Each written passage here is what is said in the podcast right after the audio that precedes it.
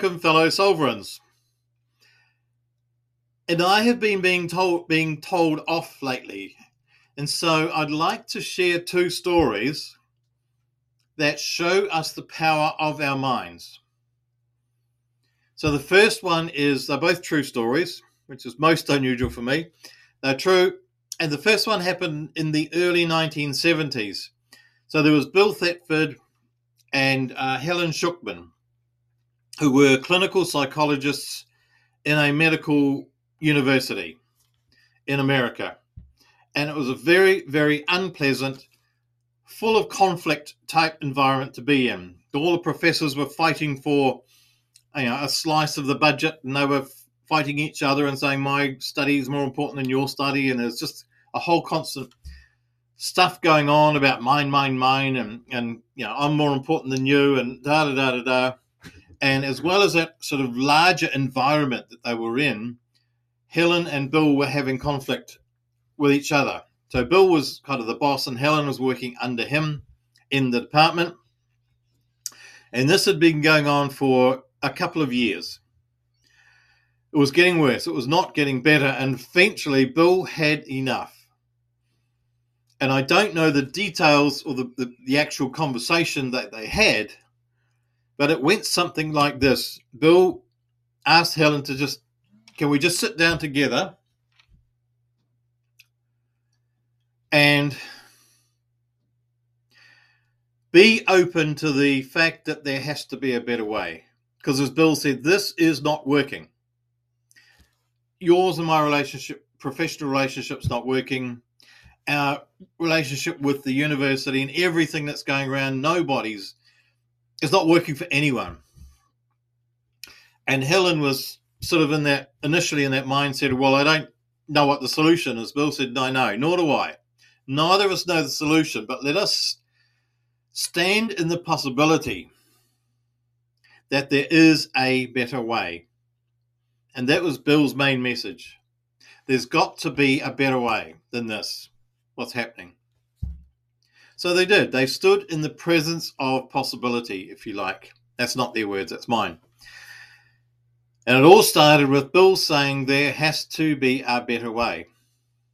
So within a very short time, I think within a month, the Course of Miracles started turning up to Helen, and then they between them they transcribed it. And that was the better way. But it started with two people being open to the possibility that there was something beyond the problems that they had. There were possibilities. They did not know what they were, but they just presumed there would be some. And so they asked, wherever you ask, there's got to be a better way. So that's one. The second little story, which happened today, so I do quite a lot of cycling and every now and then I get sick of bending over the bars, you know, cycling along. Just so I change my stance, and I sit up, hands on my hips, and just steer with balance, and away we go. So I was doing that along quite a wide path today, footpath, pavement in some countries. and I realized I was in the middle of the, the footpath, and I thought, well, if someone comes along behind me, it's going to be easier if, if I'm on the, the left rather than the middle. So in my mind, I just thought I'll go to the to the left, and in that second, there I was. I was not aware of any bodily movement of sort of wiggling or balance, whatever, to get the bike to the left hand side. I simply thought left, and there I was.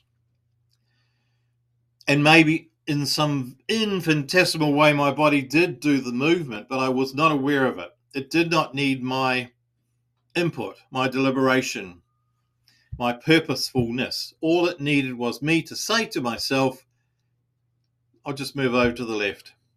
And there I was. So, why am I being told off? So, at the moment, there are a lot of problems in the world. There have always been lots of problems. These ones seem to be bigger, more, uni- more universal, worldwide, if you like. Um, and yes, I absolutely agree. There's some terrible things going on. There are some really stupid things going on. There are really some demonic things going on. However, I find myself, no, that sounds passive. Passive. I choose. I choose every now and then when people are discussing something terrible that's going on and they get feverish and, and they just they build on it and my whatever my insanity that i'm experiencing is worse than yours. Let's let's make it worse and worse. So i tend to find myself jumping in and saying yes let's acknowledge that there's bad stuff happening but also let's acknowledge that there is a solution. We don't know what the solution is but let us stand in the possibility that there is a solution that there has to be a better way. And so people get really upset, or some people have got upset. About six or seven, no, no, one of them was, it was about 30 people leapt upon me and said I was burying my head in the sand and I was just being naive and stupid and I needed to do my research and all the rest of it.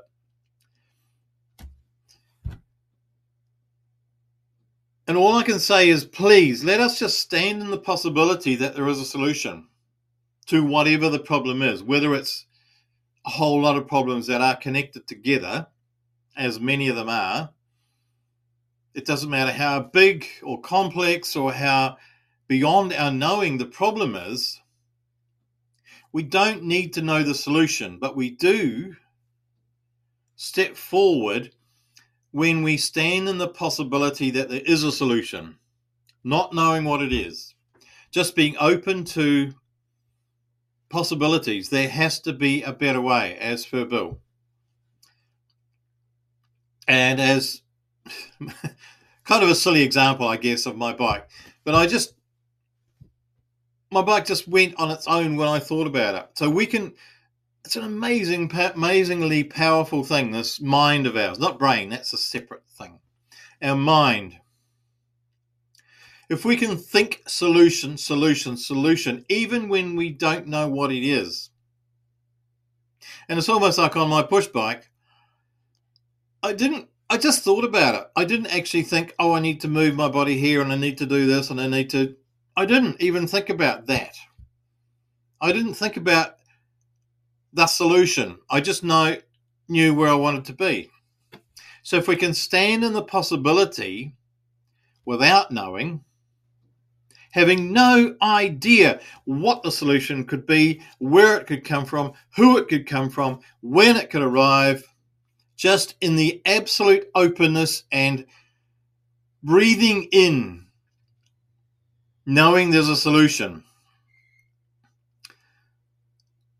And so I suggest every time a problem arises, acknowledge the problem and then step into solution and watch the magic happen. And so today, I wish you the openness of solutions that we don't know exist and watching the magic happen. And I bless you and all who sail in her